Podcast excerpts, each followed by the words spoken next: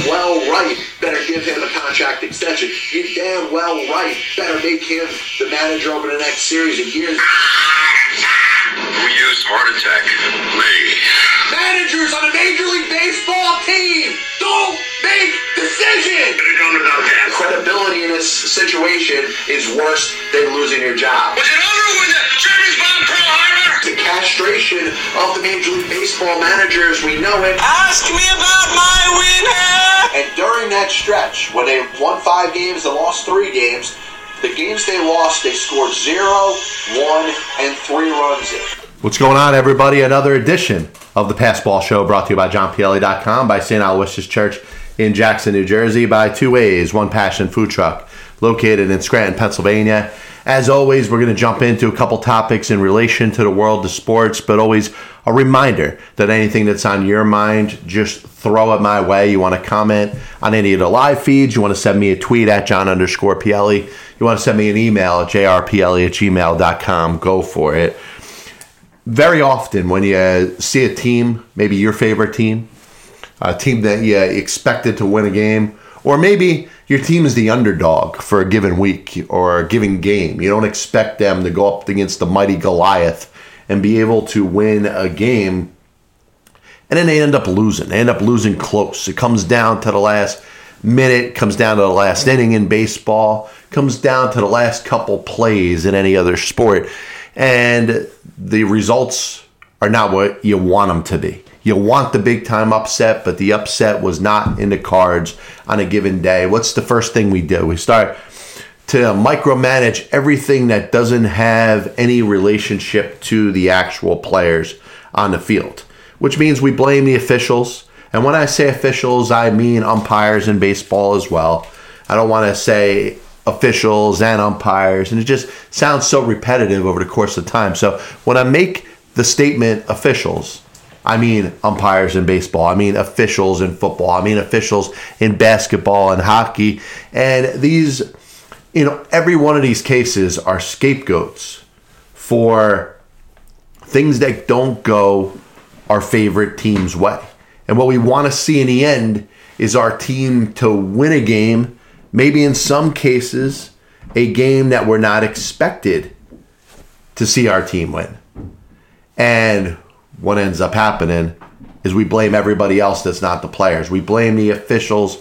When it comes down to it, the officials in every case, and in fact, very few cases in the history of sports, has it been proven that the officials had any sort of interest in a particular game. The officials are doing their job to the best of their abilities. Some do it better than others, but the consistency is the fact that they're trying to get the calls right on the field. So if we're talking about football, if we're talking about the Bears losing a game to the Steelers that they weren't expected to win, it wasn't because of the officials. It was because it just didn't work out in our favor. Now it's a very lazy take when you go and you blame the officials. And part of it's because you don't want to go after your own players. Justin Fields, in this particular instance, on a Monday night football game, played very well. So nobody's knocking Justin Fields, even though when it came down to it, there's a play or two he could have made that could have put his team over the top. And that didn't happen. So unfortunately, the Bears lost the game. But fans of the Bears in this instance are going to say the Bears lost the game because of the officials. And I just want to remind you how lazy of a take it is. I want to remind you how much of a sore loser you sound when you go blame the officials for the fact that your team didn't win a game. Sometimes it just wasn't in the cards. Do officials make mistakes? Absolutely. Do they make mistakes that cost teams games? This happens all the time. But when it comes down to it, if your consistent stance is that your team loses only because the officials, it's a very lazy take. It's a sore loser type of mentality. You are likely the type of person that in your office setting stands by the water cooler, stands by the coffee machine, and talks shit about other employees. You're that kind of person. Uh, are you going to change? Probably not. But you know what? Maybe it's time that you get labeled for the type of person that you are. I'm so tired of hearing sports takes that have to do with the difference between winning and losing is whether a game is officiated well or not. Now, listen, I believe in accountability. I believe that officials, when it comes to the world of sports, need to be judged based off of their performance. If they're not doing a good enough job, then they need to be held accountable. They need to be held accountable for a job that they're not doing well. They need to be judged just like the players are being judged. If the players aren't doing a good enough job over a long enough period of time, odds are they're not going to be on the field. Odds are they're going to lose their job at some point. If a coach doesn't do the job that he's expected to do, if his team continues to lose, if he doesn't do what's expected out of him or her, over time, they're held accountable and eventually they lose their job. It seems like there's a different treatment when it comes to officials. And you know what? If there's one part of this argument that I'm going to agree with you, agree with the lazy, sore loser and the person that's sitting there talking shit about their employees in front of the water cooler, I'm going to agree that officials in professional sports need to be held accountable. And they're not. They're not, and it's it's something that I don't understand why it doesn't get changed. I don't understand why there isn't more public accountability for incorrect calls that are made. And I understand on a national spotlight, especially when it comes to football and baseball and even basketball, you know, these plays are so, in some cases, obvious and their replays are in split second slow motion to really make it seem as if these officials have made such blind errors. And yes, some of them are take a split second to make a choice that's either black and white, up or down, left or right. And you got to make that call right now. I'm not saying it's easy, but to hold a job in a major sport as an official, you should have a history of getting calls correct. You should have a history of good job performance. And if you don't, you should be held accountable just like every other employee that exists in this country. Employees that don't do their job eventually lose their job. Seems like officials in sports continue to have their job. The Angel Hernandezes in baseball continuously embarrass themselves and make a mockery of the sport, and they don't seem like they have any sort of repercussions. So that's the one angle of it that I agree with. But when you use that as your place to land on whenever your favorite team loses and say the only way that your team could ever lose is because of the officials and the officials cost you the game. Understand there's a human element that's involved with the officials. And sometimes good teams find a way to overcome some calls that don't go their way to win an individual game and over time win themselves important games and eventually a championship. That's number one. Number two, Scott Boras does his yearly press conference where he poetic, waxes poetically about players and you know his role. His role is to drive up player salaries. His job as an agent is to get his players paid. If you've listened to this show enough, you know I've taken my you know I've taken my shots at Scott Boras for making a lot of this about himself as opposed to the players that he represents. He has a goal. He his his goal is to drive his own business. And his business obviously is representing players, like I just said. So he is going to tell you about why all of the players that he represents deserve to get paid, but most importantly, why all the players in Major League Baseball deserve to get paid. And one of the things that I usually I usually take this time to knock Scott Boras. I'm going to give him a little bit of credit because he brought up some very valuable points during the time that he was speaking yesterday. And you've heard me talk about this. Why are there tankers in baseball? Why is there such a battle for the bottom? Why is there such a value with the number one overall pick as opposed to a top five or a top 10 pick? Why are teams quitting before the season even starts? Most other sports don't have that. Yes, there's rebuilding everywhere. There's rebuilding in the National Football League. There's rebuilding in the National Basketball Association. But when it comes to baseball, it seems to be more perpetual, more consistent. Teams give up and quit for a series of about five years. And it's something that I don't know how exactly to change it. What's the right way to go about this? Is it a matter of instituting a salary floor?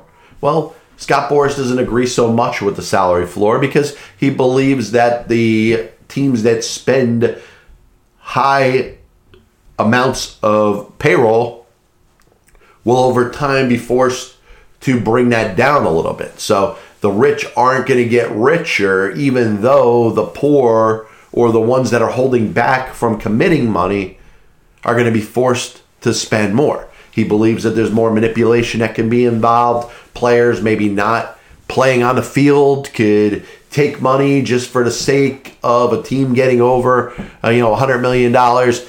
His belief is that it's not a good long-term thing, but a salary floor I think is something at some point that has to be implemented. You have to force the Clevelands and the Tampa Bays and the Oaklands and the Pittsburghs and any other team that is just given up and says that the way that we're going to make a bottom line is by not paying our players. At some point, that has to change. At some point, they have to be forced to either commit a certain amount of money per year to their players, or the owners have to get out of the business and have somebody else in charge that's willing to allocate money to pay their own players. So I'm in agreement with that. I believe there should be a salary floor. It doesn't necessarily have to be in conjunction with a salary cap. But another point that Scott makes that I think he's he's right on with. I mean, think about the Atlanta Braves. And if you're a Braves fan and you hear Scott Boras talk and you take it the wrong way, I don't know what else to really tell you because Scott Boras was not taking a shot at the Atlanta Braves. Scott Boras was basically making a point that the Braves got richer over the fact that up to about six individual teams had already quit for a given season. Now, if your favorite team was whatever, and that team ended up making six distinct trades within around two weeks to the trading deadline, you'd be happy too. And it's almost like the Braves were able to kind of cherry pick these trades. I would be shocked if there was a player or two that went back the other way in any one of these trades that end up helping those other teams going forward. Now, there will be. There'll be a player or two that you'll hear about. The Braves won themselves a World Series championship off of the strength of what general manager Alex Anthopoulos did at the trading deadline. He deserves all the credit to it. And the Braves are the World Series champions. I love the fact that Brian Snitker said that you know you're they're always going to be the World Series champions. There's never they're never going to have that taken away from them. But Scott Boras is right. There has to be something that keeps these teams from throwing up the white flag and quitting. I mean, the, the fact that so many other teams that probably wanted to win a World Series in 2021 could have taken just as much advantage of these teams that weren't even trying. Now, I get it. Sometimes you have a season that doesn't go well. I'm not so much knocking the Cubs and the Nationals, two teams that I expect to be back in the race when it comes to competition, when it comes to paying players, when it comes to having a reasonable payroll for the 2022 season. They, they both had looked at it and realized 2021 wasn't their, the best year. They had some free agents, especially the Cubs with Rizzo and Bryant and Baez. You know, the Nationals with Scherzer and not being able to come to an agreement with a contract extension with Trea Turner. Guys like Jon Lester and Kyle Schwarber and others, you know, were pending free agents. So I get it. You dump these players off, you get a younger group of players. Hopefully, some can be part of your nucleus of your future. And I think both of those teams are going to be active in free agency this year. Some of the other teams I have a little bit of a concern about. I understand that Ben Cherington took over the Pittsburgh Pirates and he's going to build this from the ground up. I understand that, you know, Mike, Mike Elias came over from the Houston Astros and he's with the Baltimore Orioles and he's got a plan. Well, at some point, you got to hold the man accountable for the sloth or the sluggish path of a given plan. The plan is taking forever. It doesn't seem like there's going to be anything coming in the future. Now, you want to talk about the Rutschmans and the Mountcastles and the Trey Mancinis and the Austin Hayeses and the Cedric Mullins that are coming up with the Orioles, and maybe it's the beginning of something that's going to get a little more special over time. Okay, but I don't know how many more years you're going to say this coming year isn't the year, but the next year is going to be better. And you see that happen with a lot of teams. The Astros kind of broke the mold with this of completely giving up for a series of four or five years because they ended up building it right. They invested in analytics. Jeff Luhnow, if you don't like Jeff Luhnow, I think you should respect how good of a baseball executive he was with the knowledge of how to build a department, all the different departments when it comes to analytics and pitch tracking and stuff like that. And by the time the Astros had developed some good young players, they had a great system that propelled them to the major leagues and made them a legitimate World Series contender for about five to seven years. Now, that window could probably still go on. Carlos Correa is going to be a free agent. It's unlikely he's, he's going to come back, but they're still in a very good position to still prosper. That's what the Orioles are looking for. That's what the Kansas City Royals, after winning a World Series championship in 2015, after the second of back to back World Series appearances, have tried to do for the past handful of seasons.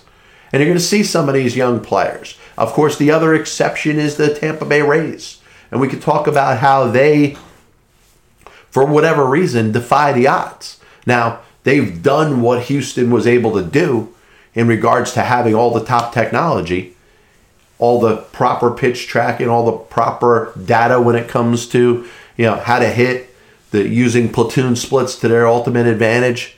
So they they have all that. I think what's keeping them from getting to and winning a World Series is just that extra star player that's going to put them over the top. I don't know if they're willing to do that. That's neither here nor there. But my main point about Boras is the fact that he's got a job to do. He's got a job to generate the most amount of revenue for his players that he's representing. And the more money that players in Major League Baseball make, the more he prospers. And he's understandably upset with the fact that, in his mind, only 17 teams are really trying to win the World Series in 2022. And he's right about that. And his shot or perceived shot about, about the Braves was not a shot. It was the fact that the Braves were actually uh, actually took advantage of the fact that six distinct teams were dumping players, got those players at premium prices, and use them to win in the playoffs. Used Joc Pederson to win the NLDS. Used Eddie Rosario to win the NLCS. Used Jorge Soler to win the World Series. You know, good for them. He was actually complimenting the Atlanta Braves. Last point I want to bring up. You hear that John Wall, star player, longtime uh, player for the Washington Wizards, playing for the Houston Rockets this year. He's making what, $41 million? 44 million, I think. And he and the Rockets have an agreement that he is not going to play at all. the Rockets' intention has been to work out a trade for John Wall, and now you hear a report by Adrian Wojnarowski that John Wall might not play all season. And I don't know if this has been brought up like this. I think a lot of people understand the Rockets and what they're looking to do. You know, they got, you know, Green, a number two overall pick in the draft. They're looking to build around young players with a young coaching staff. I totally get that and I understand that. John Wall is still part of this team. And if they can't work out a trade for John Wall, maybe because of salary, maybe because there's no match to maybe bring in another player that's going to make a potential deal work out, there should be no condition where John Wall should be forced to sit out this entire season. John Wall's salary is something that the Houston Rockets took on when they traded Russell Westbrook to get him. So you know, the, the thought that the Rockets are victims. They got this player. And this and maybe John Wall doesn't want to play. And if he doesn't want to play, it's a shame on him because he's getting compensated an awful lot of money. But it would be kind of taboo for the NBA right now.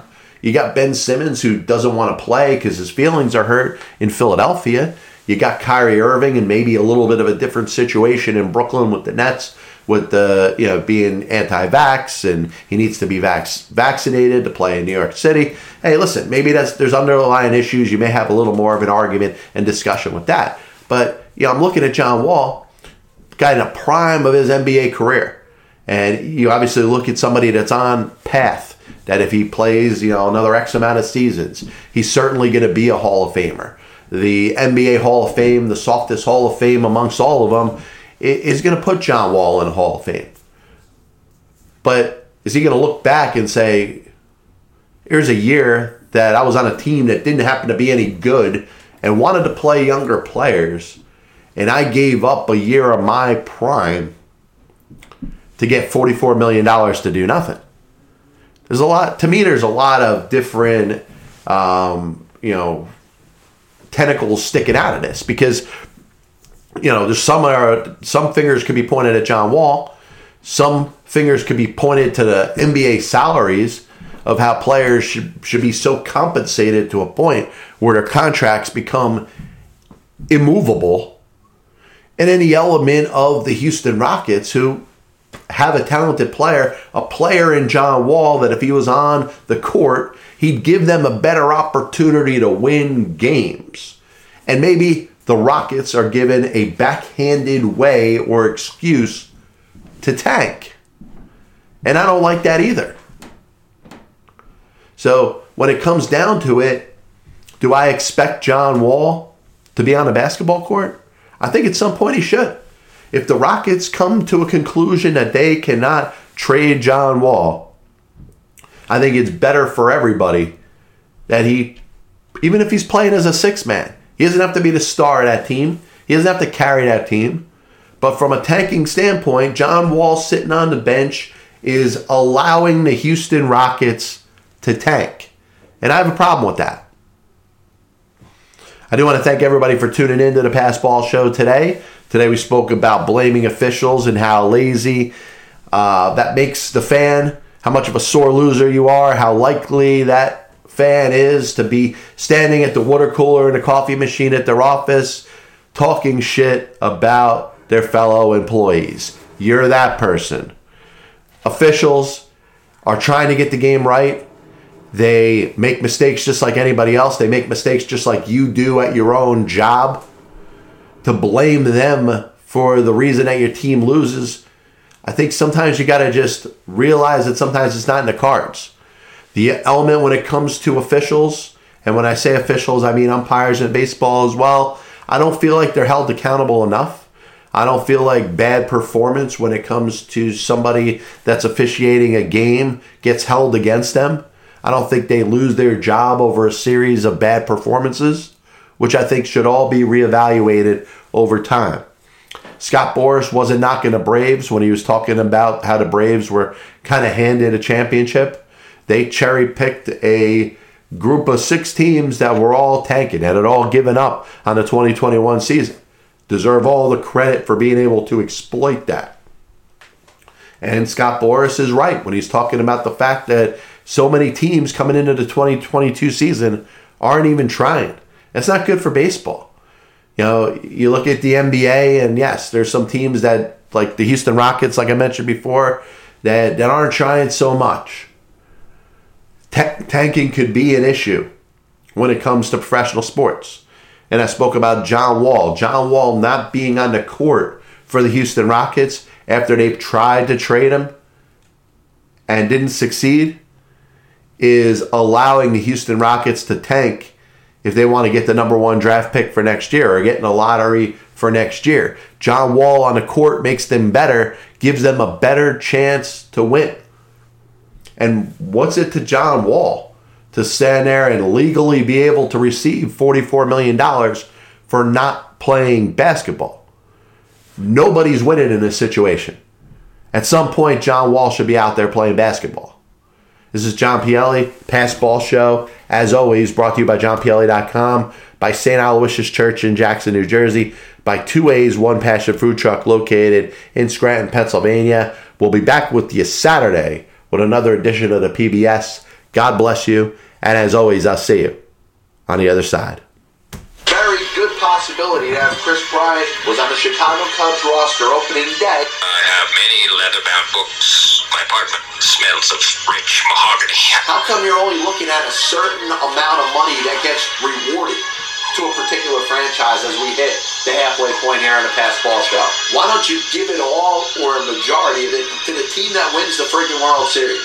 I was going to listen to that, but then I just carried on living my life. I may come out as the biggest Major League Baseball manager apologist It'll only make someone work just hard enough not to get fired. because hitters are going out there saying I'm either going to hit a home run or I'm going to strike out. And if I don't get a pitch that I feel like I could drive out of the park, Not even supposed to be here today. especially prospect whores and hoarders, are going to be a little pissed off at me when I say this. I'm a dude a dude disguised as another dude. There are only two managers in baseball's Hall of Fame who have losing records. One of them is the iconic Connie Mack, who you could say, in spite of winning five World Series championships as a manager, could be in as much as a pioneer, and Bucky Harris.